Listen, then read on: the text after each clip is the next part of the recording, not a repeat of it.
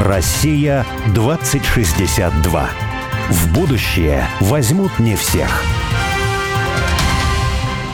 Меня зовут Борис Акимов. Ну а я вот Олег Степанов. Мы авторы проекта «Россия-2062». Наша цель – создать модель позитивного и привлекательного русского будущего. А 2062 год – это символическая дата – и считается, что в 862 году появилось первое русское государство. А значит, в 2062 году мы отметим 1200-летний день рождения нашей страны. И каждый раз мы зовем в студию «Радио Спутник» героя, который, не дожидаясь 2062 года, действует уже здесь и сейчас, строит будущую Россию, Россию мечты, Россию 2062. Мы в нашем проекте «Россия-2062» и тут на «Спутнике» в программе часто обращаемся к теме того, что нас ждет будущее, в котором наука и идеи божественного происхождения Вселенной не то чтобы будут друг другу противоречить, а наоборот, они будут часть одного цельного мировоззрения – у нас уже были тут и физики, и ядерщики, и математики, которые одновременно и большие ученые, и люди глубоко верующие. Кажется, у отца Александра Шмемана, ректора Владимирской семинарии в Нью-Йорке,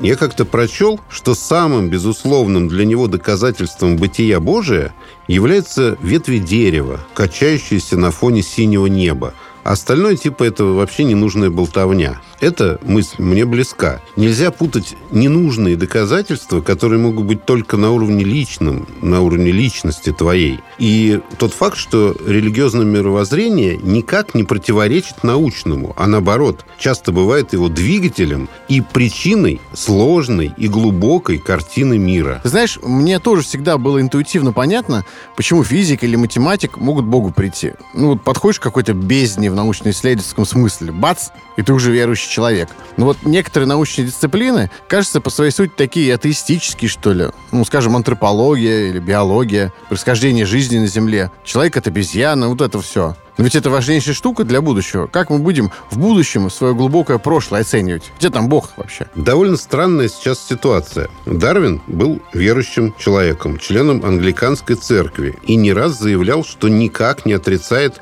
что мир создан Богом, как и многие другие ученые с мировым именем. А вот школьное образование ну ладно, советское, но и российское, и, в общем-то, и мировое, находится в плену совершенно примитивно-материалистических и даже атеистических концепций, устаревших уже в начале 20 века. И обо всем этом, и о происхождении человека, и о теории эволюции сегодня поговорим с нашим гостем Денисом Пижемским, антропологом, преподавателем МГУ имени Ломоносова, преподавателем Российского православного университета имени Иоанна Богослова, директором Центра палеоантропологических исследований.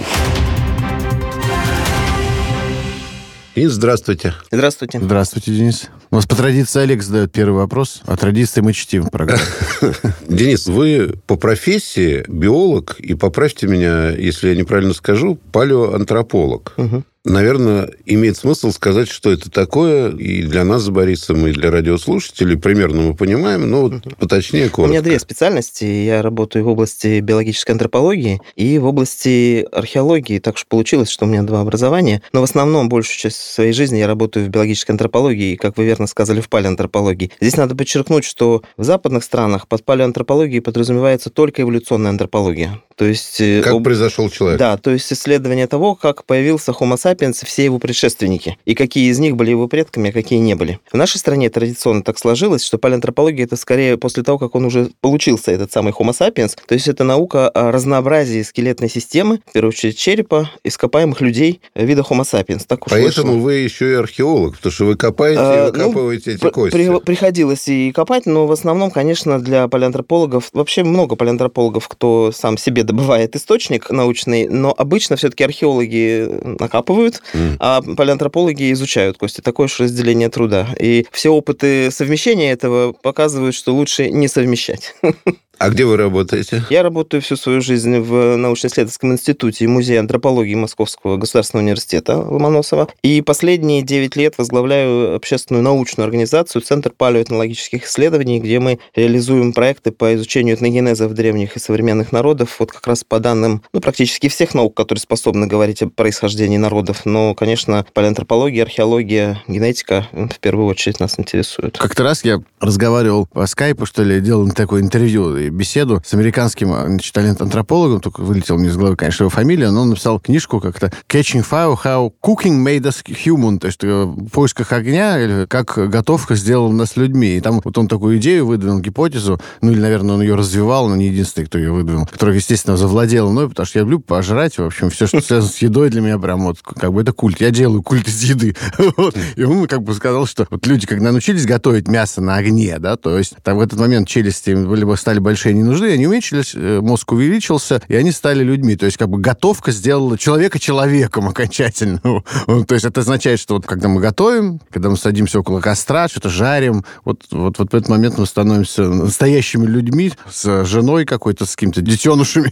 Вот. Ну, это такие, знаете, отголоски социобиологии, которая в 19 веке, в конце 19 века появилась, и потом в рамках социальной и культурной антропологии стала продуцировать и в 20 веке, и до сих пор разные интересные идеи. Они, знаете, как вот лепесточек, выдернутый из цветка, могут быть интересны, и даже можно об этом поговорить, э, но как только этот лепесточек начинаешь изучать повнимательнее, на клеточном уровне, выясняется, что он, во-первых, никуда не вставляется, ни в какой цветок, и, во-вторых, сам по себе мало интересен, кроме того, что это, ну, лепесток. Поэтому, ну, знаете, гастрономические у многих животных есть э, странные гастрономические пристрастия, которые обусловлены биологией животных. А иногда это и необъяснимо. Там те же медведи, которые возвращаются, им надо, чтобы тухлятинка была свежая. Конечно, они будут есть, если Объяснять, они это нельзя объяснить? Ну, конечно, у зоологов есть объяснение, но попробуйте, проинтервьюируйте медведя. Может быть, у него точно такие же интересы, как у вас, просто повкуснее. Раз уж мы об этом заговорили, что человек – существо социальное. Я слышал теорию, и она такая, на самом деле, сейчас в таком идеологическом дискурсе очень востребована и в неолиберальном, в западном, что человек существует небольшое количество времени, и мы не можем знать, происходит ли эволюция человека, ну, в биологическом смысле, да, даже если она происходит, то времени мало. Но очевидно, что человек, поскольку является социальным существом, то есть его поведение социально задается. И был такой э, биолог Эдвард Уилсон, который занимался вот э, социальными сообществами, это муравьи, там, пчелы, голые землекопы, у которых как бы гармонично абсолютно происходит жизнь именно за счет заданности функций. То есть там воины, они воюют. Если я разрушил муравейник, меня тут же кто-то начнет кусать, кто-то начнет строить новый муравейник из муравьев, кто-то матку там как-то перенесет, изолирует и так далее. То есть у них там полная вообще гармония, и вот это здорово. И, в принципе, хорошо бы так было и у людей. А для того, чтобы людей так запрограммировать, ну, необходимо социальное программирование. И, в общем, теория эосоциальности для людей, да, что их нужно программировать для того, чтобы возникла вот такая гармония муравейника у людей. Но меня лично это пугает. Может быть, кого-то радует. Нет, меня, конечно, тоже не просто пугает, а отвращает. Э, только здесь, э, я думаю, что если мы сейчас уйдем в инстинкты и рефлексы, мы тут же перейдем из области антропологии, там, особенно биологической, в область физиологии человека, и точно не поговорим о главном. Поэтому я, с другой стороны, отвечу на то, что вы задаете сейчас к размышлению. Нас э, советская власть 70 лет пыталась приучить такой, выработать рефлекс чтения. Выработала. К 90-м годам все просто вот едешь в метро, все там 90%, а то и почти все сидят, кто с газетой, кто с книжкой. И причем это книжки, хорошие книжки, это классическая литература, это новинки, в том числе западные. И что же произошло? Выработали рефлекс, социальный рефлекс, чисто никакой биологии нет. Этим занималось государство, школа, значит, идеологически. И что же произошло? По щелчку пальцев перестали читать нормальную литературу. Еще там вот до, до 2000 2000 года можно было видеть, ну, хотя бы половина вагона читает... Спидинфо там. Да, да, спидинфо, ладно. Ну, литературу, наверное, детективы, давайте никого не будем называть, чтобы не обидеть, да? Детективы читают, которые, в общем, конечно, не литература никакая. И все с 2000 там я очень огрубляю, но мы же понимаем, что дело даже еще не. Еще, еще не появились, нет, не появились еще телефоны. Это сейчас опять все сидят в телефонах. Мы хорошо отфиксировали, ну, это около десятилетия примерно, когда этот социальный так называемый рефлекс был выработан и утрачен утрачен по щелчку пальцев. Это говорит о том, что ничего вот так вот привнести человека, особенно на коротких отрезках, невозможно. Это работает совершенно не так. Дело в том, что вы верно заговорили о социальности человека. В советской, даже не, не в антропологии, этим больше занимались генетики и специалисты по мозгу, не психологи, а именно вот специалисты по анатомии и морфологии мозга. Были выработаны концепции двойной природы человека. Он так и называлась, биосоциальная природа человека. И во все учебники, кстати, не очень-то развито дальше было только вот только-только к 80-м годам эта концепция сложилась, стала набирать и поклонников, и фотографический материал, и тут все прекратилось. В общем, линии развития, как вы знаете, у нас в 90-м году наши науки стали надламываться, и кое-где можно сейчас встретить о биосоциальной природе, но суть в том, что не хватало очень важного одного элемента, о котором я сейчас позднее скажу, а рассуждая о биосоциальной природе человека, как будто это была какая-то новизна. Наука, что-то, советская наука породила что-то новое в рамках, конечно, материалистического мировоззрения, при этом о двойственности, а точнее тройственности природы, где телес, естественно, биосоциальная речь шла о социальной форме движения материи и человеческом обществе, как ее максимальном выражении, точнее, единственном, где это может быть, потому что, конечно, сообщество муравьев, которых упомянули, никто в социальности, в такой вот социальной форме движения материи не подозревал. И биологическое, да, то есть наш физис, наше тело. Так вот, удивительно, что эти концепции, ну, в 20 веке, чуть раньше, на самом деле, об этом уже было написано Валентином Федоровичем Воиной Синецким, который более известен сейчас как Святой Лука. Святой Лука. Святой Лука Крымский, конечно же. А за сто лет до него ровно об этом же, просто один в один, сказал известный очень человек в нашем Отечестве Георгий Васильевич Говоров. Если вы помните, как звали маршал, то поймите, Маршал. что это не он, не он, Мгм. потому что это Феофан-затворник. О, Феофан-затворник – это люди, которые в рамках богословских традиций развивали идею единства телесности, социальности и духовности. То есть советская наука при всем ее величии, она в этой области абсолютно детскими вещами занималась. Она пыталась с точки зрения науки добрать доказательства и вот эту фактуру, чтобы обосновать то, что было известно нет, не за сто лет до них. Потому что концепция единства биологической и социальной и духовной природы, вот подчеркиваю, что все авторы до этих советских специалистов, ну, конечно, невозможно было в рамках идеологических установок советской эпохи говорить о отдельной духовной природе. Она выступала как функция социальности, как вторичная вещь. С этим, конечно, согласиться довольно трудно. Есть замечательные, очень умные попытки вывести все-таки духовную природу из социальной, и, с моей точки зрения, неудачные. Если успеем, поговорим об этом. Но то, что я сейчас хочу донести, это идея единства социальности и биологичности человека, она идет от ранних богословов. Отцы каппадокийцы, особенно Григорий Низкий, родной брат Василия Великого, уже писали ровно об этом. Все дальнейшие богословы только развивали это единство биологического и социального. Да, возможно, позитивистский дискурс а в советской науке это, конечно, настоящий и искренний позитивизм, и он таким и должен быть. Вообще наука должна быть позитивной, никакой другой она не может быть. Собственно, ужас, в котором мы сейчас живем, это то, что мы думаем, что наука может существовать в постмодернистском дискурсе, что она может быть постмодернистской. Она не может быть ни в коем случае постмодернистской, она истину должна искать. Это значит, не может быть там трех истин, не могут там семь мудрецов одновременно, говорящим разные вещи, одновременно быть справами и так далее. Поэтому величие советской науки в том, что она сохраняла эти традиции позитивизма.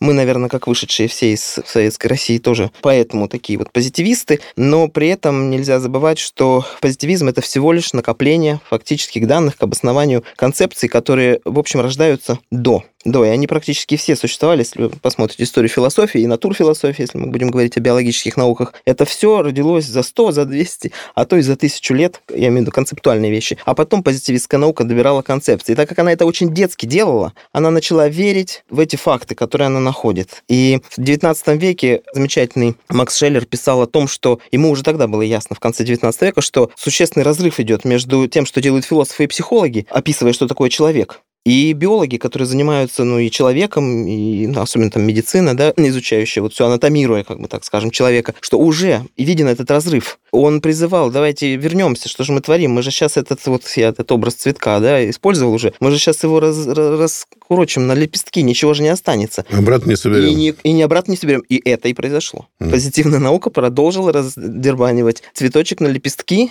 и верить, что это вот отдельные лепестки, из них потом можно собрать живой цветок. Ну вот вы сейчас упомянули, кстати, про двойную природу, да, и я вспомнил, что сейчас все-таки в какой-то степени вот неолиберальный дискурс, он такой же позитивистский, и идея о том, что можно создать некий механизм, и он существует, или его можно как-то придумать, самоорганизации человеческого общества и вообще самоорганизации там разных сторон, там экономики там и так далее, она есть, и вот идея двойное кодирование называется. И вот как бы природа нас закодировала один раз, поэтому у нас там, условно говоря, там голова, два уха, а еще раз мы сами себя можем закодировать, и, соответственно, мы можем закодировать себя по-разному. Можем закодировать на смену пола, на однополые браки, на там, ну, в общем, как, как угодно, да. Можем закодировать так, чтобы не рожать детей, чтобы население не росло, да. Но вы говорите, что закодировать все-таки ну, нельзя знаете, устойчиво. Вот, э, вы упомянули про теории в рамках неолиберального дискурса. Так как это очевидный пример культа науки, сейчас тоже об этом пару слов можно сказать, но так как это вот ярчайший пример культа науки, когда люди отдельно или целые группы убеждены, что наука, особенно естественные науки, сейчас нам все объяснят и научат нас жить. Это глубочайшее заблуждение, с моей точки зрения, и совершенно порочный путь, но удивительно, что сами же носители этой тенденции не понимают, что если они такие вот перенос вот этих биологических механизмов э, на социальные, то давайте дальше перенесем наследственной природе есть поломки, генетические поломки, они называются мутациями, э, которые иногда безвредны и двигают на самом деле развитие живых систем, а какие-то тотальные, в том числе смертоубийственные для организма.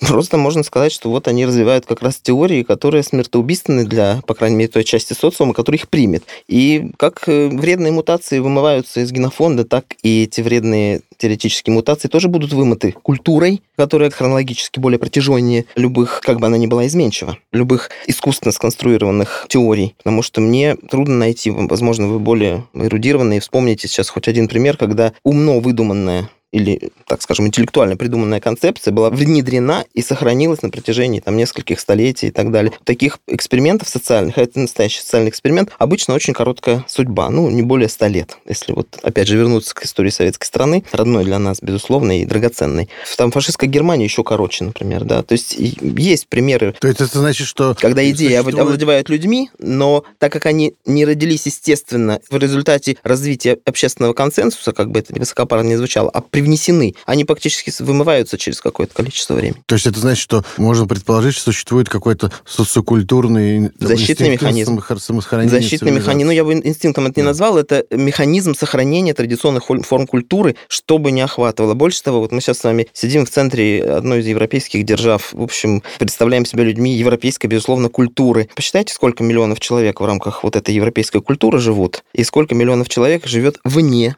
на планете Земля, вне этой европейской индийской культуры. Любимая мной Индийская республика обогнала Китай только что на 300 миллионов человек по численности. Если Уже, мы... наверное, Арабский больше. мир, Китай, Южная Азия и арабский мир совершенно не европейского дискурса цивилизации, они просто численно уже больше. Мы на самом деле вот это, я сейчас не хочу, не дай бог, даже вас обидеть, то, что мы вообще в состоянии вот в такой позе белого интеллигента рассуждать на эти темы, о, о социальном программировании, еще о чем-то. Ну, боже, мы вокруг-то оглянитесь. Ну, скоро Европа закончится просто демографически. Просто, ну, скоро, может, оно исторически не прям за 50 лет, ну, за 100, может, и закончится. Потому что, опять же, замечательно, Олег упомянул об одной из э, точек сборки этих неолиберальных концепций про child-free, так называемый. Я не люблю англицизмы, но чтобы всем было понятно, да, кто их любит особенно. Это прекрасно. Люди освобождают себе время для интеллектуальной жизни, работы на себя, массы отдыха. Да замечательно просто. То есть, во-первых, вы оскорбили всех ваших предков, которые трудились, чтобы вы появились на свет. Но вы прекратили эту линию, вымыли свой генофонд из истории человечества. В общем, это ваш свободный выбор, собственно, да, на чем стоит э, христианская церковь, на свободе выбора. Вы сделали свой свободный выбор, но просто вас меньше становится, меньше, меньше, меньше, и, конечно, сообщество, которое охвачено такими идеями, просто арифметически уменьшится со скоростью большой и перестанут существовать, а останутся те, кто не заражен никакими этими идеями. А возвращаемся всю ту же географию, которая, конечно, надвигается на Северную Евразию и особенно на западную часть Северной Евразии, так как Ближний Восток уже пришел в Европу. И здесь очень все просто. Я не, не к тому, что давайте перестанем с позиции белого человека это обсуждать. Давайте, обсуждая это, помнить, что у европейской цивилизации со всеми этими концепциями, в общем, часики тикают довольно серьезно. И либо мы сейчас придумаем что-то такое в рамках традиционных форм защиты, самосохранения, вот замечательно замечательно вы сказали, Борис, про инстинкт. Это можно в кавычках, но можно да. сказать об инстинкте самосохранения народов. И я очень надеюсь, что русский народ и все народы Российской Федерации, кто разделяет традиционные ценности, сохранятся ровно благодаря этому инстинкту. Слушайте, а давайте мы вот э, об этом мы еще будем говорить и вернемся, да, но просто интересно все-таки спросить еще некоторые вещи да. у вас, связанные с вашей профессией. Вот, как я понимаю, вы верующий православный человек, да, вот церковленный. Надеюсь, хоть. что так. Да, ну, я понимаю, да, это уточнение. И при этом вы биолог, профессиональный преподаватель, в МГУ преподаете, насколько я понимаю. А биология обычно вот у атеистов и происхождение человека, например, и вообще теория эволюции, это такой вот один из основных аргументов. Вот, ребята,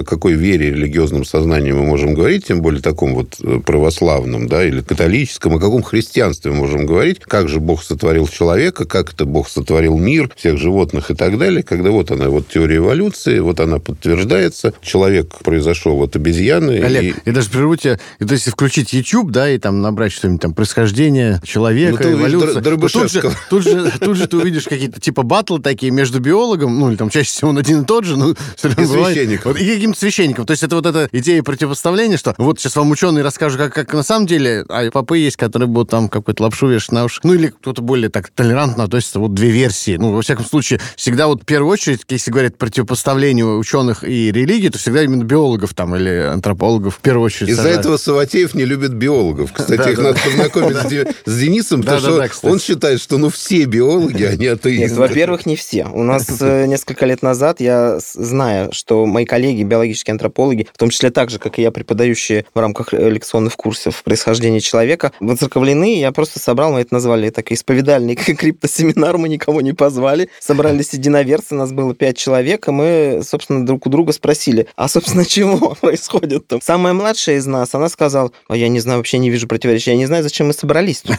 Я не понимаю, что обсуждать.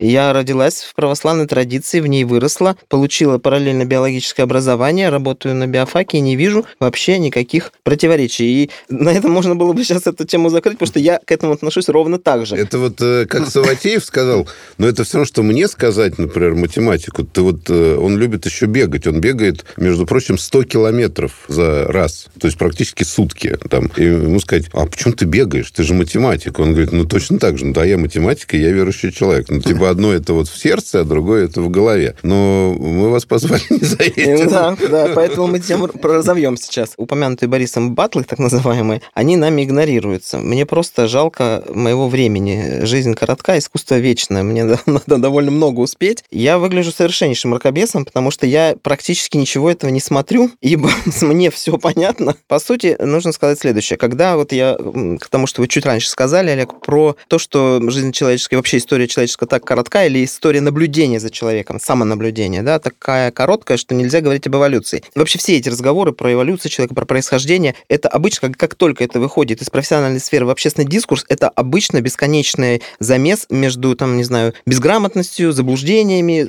штампами социальными, незнанием истории науки, там, ну, масса всего. Ровно поэтому мне это не интересно. То есть люди начинают спорить, очень мало об этом зная. Что же нужно знать? Вот об эволюции в частности. Дело в том, что эволюции два вида существует. Есть макроэволюция, эволюция, то, что обычно все подразумевают под эволюцией. А есть микроэволюция. Это э, изменение, которое происходит пусть и за длительный период, но фиксируемый, и который происходит внутри вида, любого вида, не только Homo sapiens. Но Homo sapiens тоже подвержен микроэволюционному процессу. Вы упомянули о расах, да, вот как происходит расы и так далее. Расообразовательный процесс – это одна из форм этого самого микроэволюционного процесса. Но есть и явления микроэволюционного характера, которые присущи всем человеческим расам, то есть виду в целом. В частности, за несколько тысяч лет произошла грацилизация. Это такой, извините меня за профессиональный термин. Это истончение, как бы, сглаживание рельефа и менее массивная костная система. То есть мы еще там в эпоху бронзы, например, там каких-нибудь, не, не древность палеолитическую, а возьмем хотя бы там третье, второе тысячелетие до Рождества Христова, мы обнаружим, что у нас большая часть, ну или значительные территории Северной Евразии, особенно степной пояс, населены, ну, по нашим представлениям, великанами, действительно. Это люди, у которых в среднем будет там 175-180 сантиметров сантиметров длина тела. Это такие, знаете, черепа я студентов, чтобы расшевелить их немножко и дать понятие, что такое массивность черепа. Говорю, этими черепами можно орехи колоть, причем кокосовые. Ну, так немножко неэтично, но сразу человек, незнакомый с морфологией черепа, понимает, что речь идет об очень твердом и массивном объекте. Денис, простите, пожалуйста, мы вот вынуждены, наверное, прерваться на две минуты. Очень интересный рассказ. На новости мы прервемся, и через две минуты мы вернемся опять в студию. Россия 2062.